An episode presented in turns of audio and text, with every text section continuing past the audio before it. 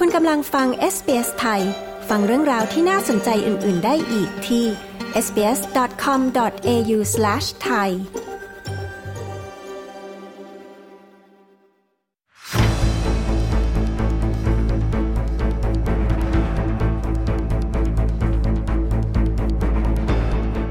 รายงานข่าวสายตรงจากเมืองไทยวันนี้มาติดตามรายละเอียดว่าตอนนี้ประเทศไทยกำลังเผชิญกับภาวะเงินบาทอ่อนค่าอย่างหนักรัฐบาลจะมีมาตรการแก้ไขปัญหานี้อย่างไรพร้อมทั้งฟังรายงานการแก้ไขรัฐธรรมนูญเรื่องการเลือกตั้งสสและการคำนวณสูตรเก้าอี้แบบใหม่ติดตามรายละเอียดได้จากคุณชาดาสมบูรณ์ผลผู้สื่อข่าวพิเศษของ เอส บี เอส ไทยประจำประเทศไทยค่ะสวัสดีค่ะคุณชาดาสวัสดีคุณผู้ฟังที่เคารพทุกท่านค่ะค่าเงินบาทอ่อนค่าหนักทางหน่วยงานที่เกี่ยวข้องมีข้อแนะนำหรือการเตรียมตัวรับมืออย่างไรบ้างคะปัญหาเรื่องค่าเงินบาทอ่อนค่านะคะทางธนาคารแห่งประเทศไทยหรือว่าแบงก์ชาติก็ได้ออกมาแนะนำหกวิธีในการรับมือกับความผันผวนของค่าเงินที่ผู้ประกอบการธุรกิจต่างๆนั้นควรจะรับรู้ค่ะโดยภาคเอกชนควรจะบริหารความเสี่ยงของอัตราแลกเปลี่ยนอย่างสม่ำเสมอเพื่อจะได้ลดผลกระทบจากความผันผวนของตลาดการเงินในสถานการณ์ที่ยังมีความไม่แน่นอนสูงหกวิธีในการรับมือกับความผันผวนของค่าเงินมีอะไรบ้างนั้นแบงก์ชาติชี้แจงแบบนี้ค่ะหนึ่งก็คือเรื่องของการล็อกเลทอัตราแลกเปลี่ยนล่วงหน้าไว้กับธนาคารสองคือเรื่องของการประกันค่าเงินสามการทำสัญญาล็อกเลทล่วงหน้าผ่านตลาดอนุพันธ์แห่งประเทศไทยค่ะสี่คือการเปิดบัญชีฝากเงินตราต่างประเทศห้าคือการจับคู่รายรับรายจ่ายที่เป็นเงินตราต่างประเทศและหกการใช้เงินสกุลท้องถิ่นในการค้าการขายระหว่างกันซึ่งแบงก์ชาติยังบอกด้วยค่ะว่าตอนนี้ได้ติดตามสถานการณ์การเคลื่อนไหวของค่าเงินบาทและเงินทุนต่างๆที่มีการเคลื่อนย้ายอย่างใกล้ชิดและพร้อมจะดูแลหากเงินบาทเคลื่อนไหวผันผวนมากผิดปกติโดยในวันพรุ่งนี้แบงก์ชาติได้เชิญสื่อมวลชนเข้ารับฟังการชี้แจงกรณีค่าเงินบาทมีความอ่อนค่าลงแล้วก็จะมีการพูดถึงเรื่องของทิศทางค่าเงินที่จะเกิดขึ้นในอนาคตด้วยขณะที่หอการค้าไทยได้เปิดเผยถึงดัชนีความเชื่อมั่นผู้บริโภคในรอบหกเดือนค่ะว่าในส่วนของดัชนีความเชื่อมั่นของผู้บริโภคในเดือนมิถุนายนสองพันห้าร้อยหกสิบห้าความเชื่อมั่นของผู้บริโภคนั้นปรับตัวดีขึ้นเป็นครั้งแรกในรอบหกเดือนเลยค่ะแต่อยู่ที่ระดับ สี่สิบเอ็ดจุดหก เนื่องจากว่าผู้บริโภคนั้นรู้สึกว่าเศรษฐกิจนั้นเริ่มจะปรับตัวดีขึ้นเล็กน้อยจากสถานการณ์โควิด สิบเก้า ในประเทศที่ตอนนี้ปรับตัวดีขึ้นแล้วก็มีผู้ป่วยน้อยลงรวมถึงมีการผ่อนคลายมาตรการต่างๆด้วยแม้ว่าขณะนี้สายพันธุ์ใหม่ๆนั้นจะมีเกิดเข้ามาแต่ก็ยังไม่พบว่าสายพันธุ์ใหม่นี้ได้กระทบต่อเรื่องของเศรษฐกิจของประเทศอย่างไรก็ตามค่ะมีการคาดการณ์ว่าเศรษฐกิจไทยจะเริ่มฟื้นตัวได้อย่างชัดเจนก็ในช่วงปลายไตรมาสที่สามของปีนี้และคาดว่าเศรษฐกิจทั้งปีของไทยนั้นจะขยายตัวได้อยู่ที่ร้อยละ สามจุดหนึ่ง จากการที่รัฐบาลนั้นมีมาตรการในการดูแลเรื่องของเศรษฐกิจอย่างต่อเนื่องค่ะตอนนี้มีการแก้ไขรัฐธรรมนูญให้การเลือกตั้งสสในไทยมีบัตรเลือกตั้งสองใบใบหนึ่งเลือกสสบัญชีรายชื่อใบหนึ่งเลือกสสเขตและมีการพูดถึงเรื่องสูตรคำนวณการได้มาซึ่งสสบัญชีรายชื่อทั้งหารร้อยและหารห้าร้อยตรงนี้ช่วยอธิบายเรื่องนี้หน่อยค่ะ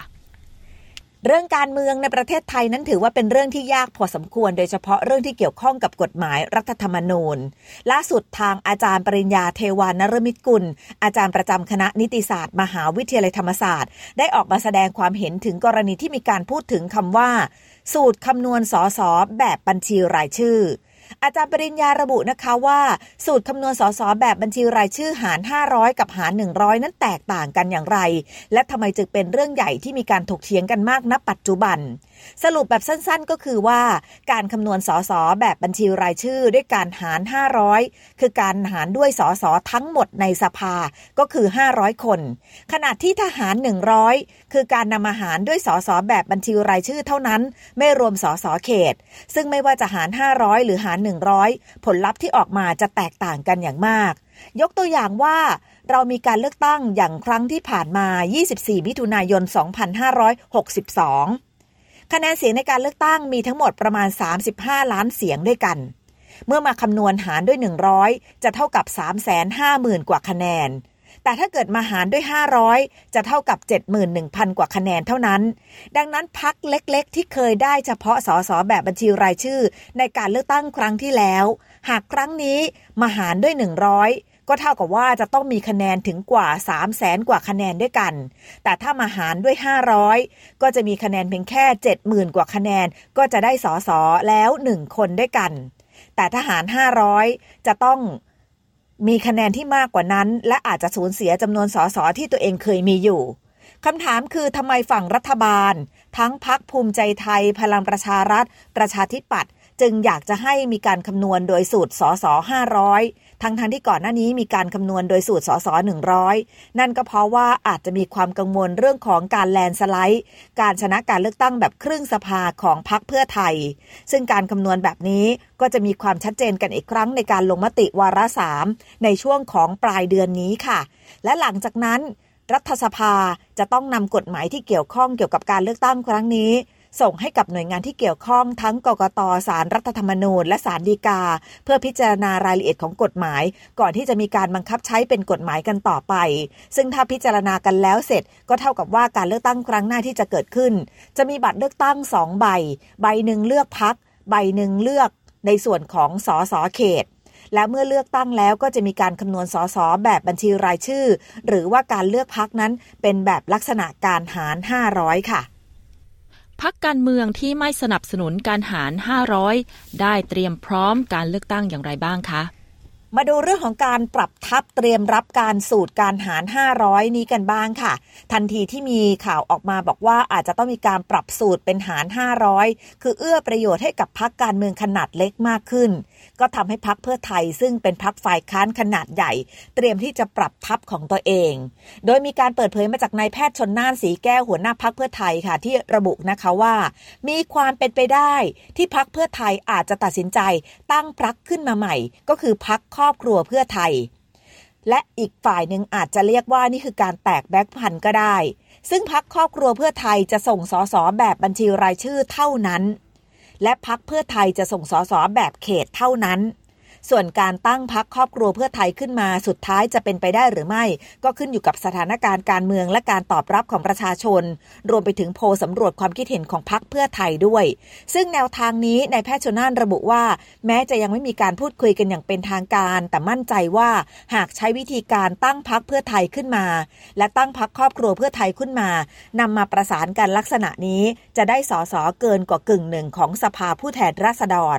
ซึ่งปัจจุบันส.ส.ในสภาผู้แทนราษฎรที่มีการพูดถึงรัฐธรรมนูญฉบับแก้ไขเพิ่มเติมก็คือส.ส.ห้าร้อยคนค่ะเป็นส.ส.แบบบัญชีรายชื่อหรือ Party List หนึ่งร้อยคนและส.ส.แบบแบ่งเขตอีกสี่ร้อยคนซึ่งพรรคเพื่อไทยมั่นใจว่าหากปรับสูตรแล้วก็อาจจะทำให้ได้เกินสองร้อยห้าสิบแล้วก็ได้เป็นแกนนำจัดตั้งรัฐบาลในครั้งหน้าด้วย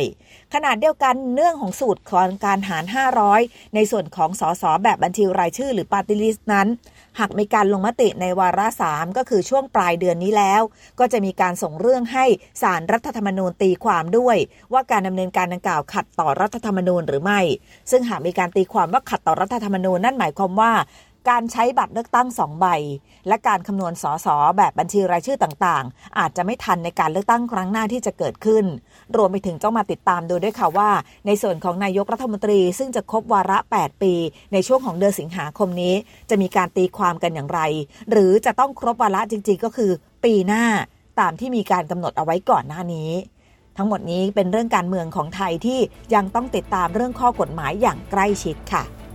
ดิฉันชาดาสมบูรณ์ผลรายงานข่าวสำหรับ เอส บี เอส ไทยรายงานจากกรุงเทพมหานครค่ะ